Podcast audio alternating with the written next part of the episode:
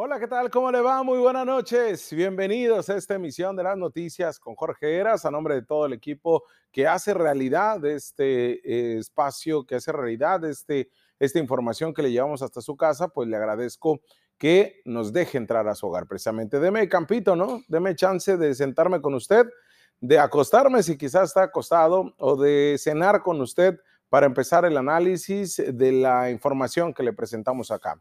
Como cada noche, lo invito a que hagamos comunidad.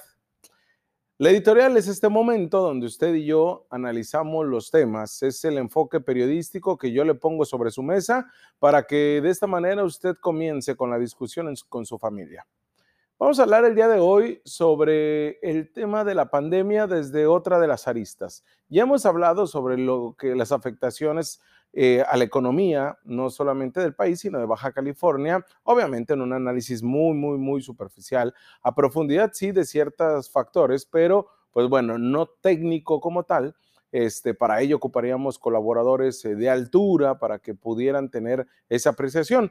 Pero hoy sí me sorprendieron varios mensajes. El primero de ellos es el de eh, un funcionario federal que el día de hoy, en una rueda de prensa hace unas horas, dijo que la tercera ola pues ya no se ve tan cerquita. Es decir, que puede que no se presente la tercera ola de contagios de COVID-19 a nivel nacional. Cada entidad tiene una particularidad, pero en este, la manera de englobar las muertes y los contagiados prevén que no pudiera darse. Y eso, si bien es cierto, es un mensaje que se tiene que dar, porque es una pregunta expresa de los periodistas en esta rueda de prensa, donde estuvo Hugo López Gatel, pero también eso también nos ha empezado a dar estas falsas esperanzas de que ya la libramos. Hemos hecho un recuento de la vacunación que hemos hecho y no estamos tan bien parados, al menos en Baja California. Y además, sorprende otra declaración. La Secretaría de Hacienda y Crédito Público, el día de hoy, dijo que lo peor de la crisis ya pasó que el tema financiero y económico ya no nos va a golpear y que al contrario, estamos recuperando los empleos. Así puntual dijo, lo peor de la crisis ya pasó. Se dijo en una conferencia de prensa en la que se presentaron los informes de finanzas públicas y deuda pública correspondientes al primer trimestre del año, enero, febrero y marzo. Sectores de la hotelería, restaurantes y la industria manufacturera se mantienen como los más afectados por la crisis, pero se han ido recuperando, se dijo. El subsecretario de Hacienda, Gabriel Llorio González, afirmó que al concluir el primer trimestre del año, 96 de cada 100 empleos que se perdieron por la pandemia COVID-19 ya se recuperaron. Le pregunto a usted, ¿usted que perdió el empleo durante la pandemia ya lo recuperó? Pero además, ¿bajo qué costos? Pero además, ¿con qué salario?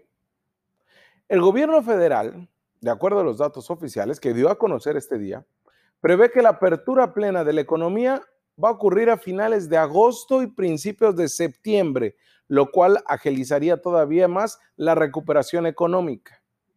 Paralelo a esto, ya le decía, está este llamado que hace el gobierno federal en materia de la política de salud a no bajar la guardia, pero de que la tercera ola ya no se ve tan grande la ola para que nos llegue el impacto, que incluso ni se llega a presentar.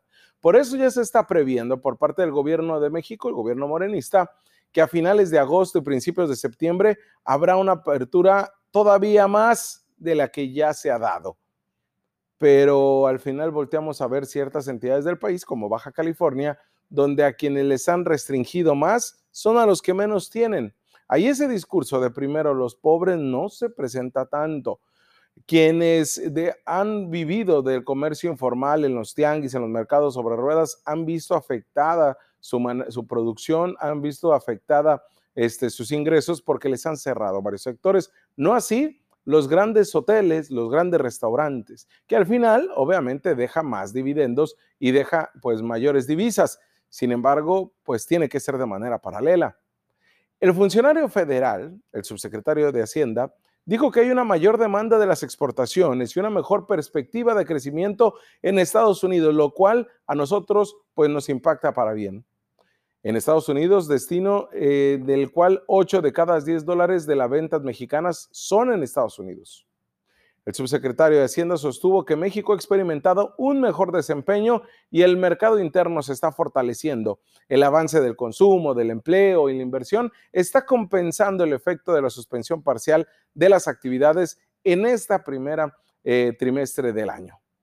Ahí se presentaron el desabasto del gas natural por las heladas en Texas, recordará usted, la interrupción en el suministro de semiconductores de autos que provocó paros de actividades en varias industrias, recordará toda esta crisis que se vivió en este primer trimestre. Y además, pues bueno, se dijo que a pesar de eso se ha podido recuperar la economía mexicana. Se estima, de acuerdo al gobierno de México, un mayor crecimiento para el segundo trimestre. Iremos avanzando, así apoyando en el proceso de vacunación que permita la reapertura de hoteles, restaurantes y actividades recreativas. Esto sin omitir el efecto aritmético en el crecimiento al compararse con la fuerte caída del año anterior, es decir, del 2019.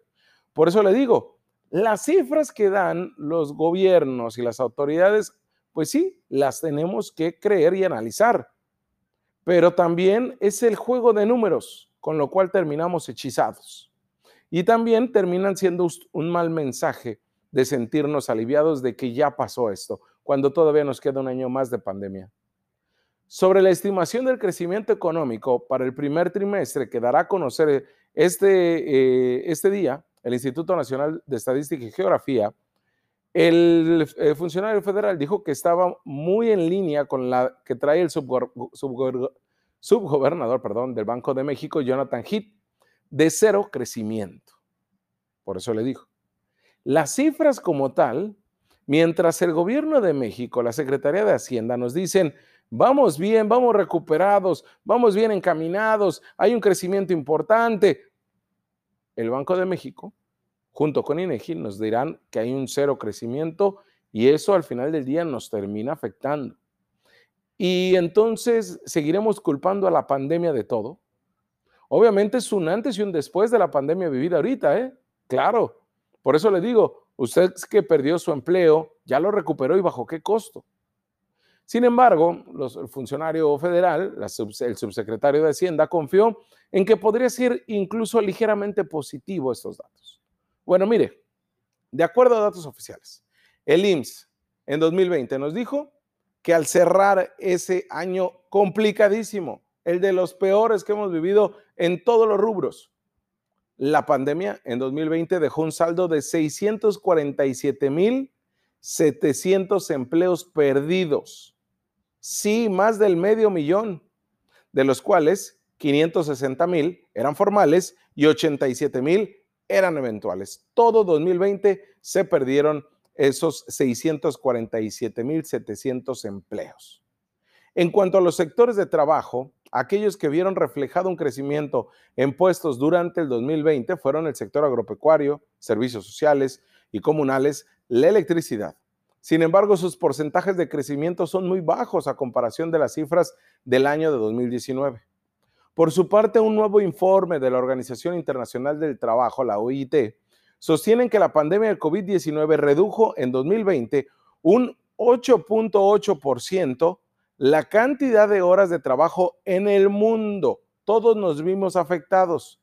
Esas cantidad de horas es el equivalente a 255 millones de empleos, lo que se terminó de acuerdo a esta organización internacional.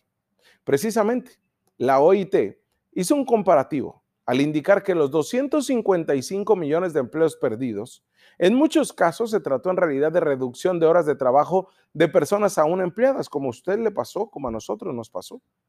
Se supone un impacto cuatro veces mayor, ojo, eh, cuatro veces mayor que el provocado por la gran crisis financiera mundial vivida en 2019. La crisis contra la otra crisis, cuatro veces es más lo vivido durante este 2020 en la pandemia. Y ahorita nos estamos recuperando. Por eso no hay que tirar las campanas al vuelo con los resultados de este primer trimestre.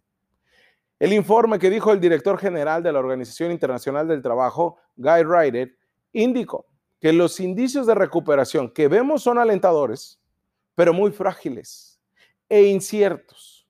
Y cabe recordar que ningún país o grupo puede recuperarse solo. Es por eso tan importante el Tratado de Libre Comercio entre Canadá, eh, Estados Unidos y México. Y además los convenios y el trabajo en colaboración y los tratados que hagan con países de Asia. Latinoamérica es una de las zonas con más dependencia en la economía informal, México es una de ellas. Muy vulnerable a impactos como el causado por la pandemia.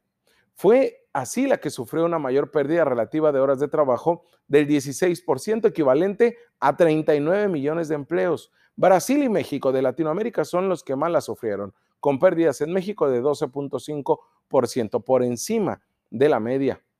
La realidad mexicana al finalizar este trimestre, este, enero, febrero y marzo, es que el aumento de la población ocupada representa una mejora importante respecto a los meses más duros del confinamiento. Alrededor de 90% de las personas que dejaron de trabajar entre abril y junio, de acuerdo a los datos oficiales de la Secretaría de Hacienda, ha vuelto a laboral. Pese a los avances, el ritmo de recuperación ha ido perdiendo velocidad, mientras que la precarización se consolida.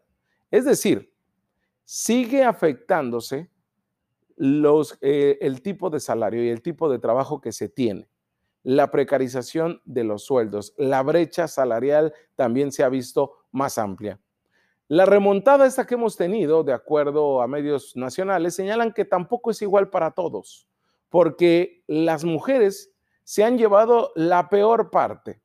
De acuerdo al periódico El País, en el cuarto trimestre, en el último que se vio 2020, 32 millones de hombres estaban ya ocupados, un millón menos que hace un año mientras que 20 millones de mujeres tenían un empleo, 1.3 millones menos que en el mismo periodo del año anterior. Las mujeres han tenido o han sido las más afectadas, las mujeres trabajadoras, en la pandemia. El cierre de las escuelas ha obligado a muchas madres a quedarse en casa mientras sus hijos siguen las clases por televisión o internet.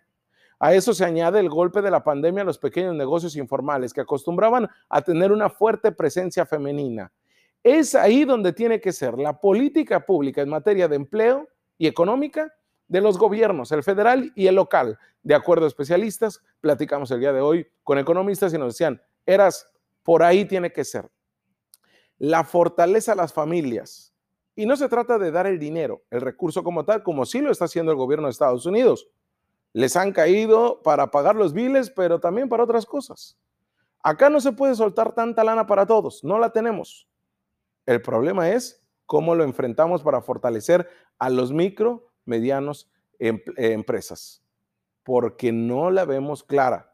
Al menos esta eh, clase media que siempre ha terminado siendo la más afectada. Obviamente la clase, eh, eh, los pobres y la pobreza extrema, sin duda alguna. Pero ¿de qué manera vamos a salir? Tenemos que salir juntos. Y ese es el claro mensaje que se da por parte del gobierno de México. Vamos muy bien, Vamos creciendo. Pero, ay, eso, eso mismo nos dijo López Portillo, Miguel de la Madrid, Salinas, Cedillo, Fox, Calderón y Peña Nieto. Esperemos que AMLO sea diferente.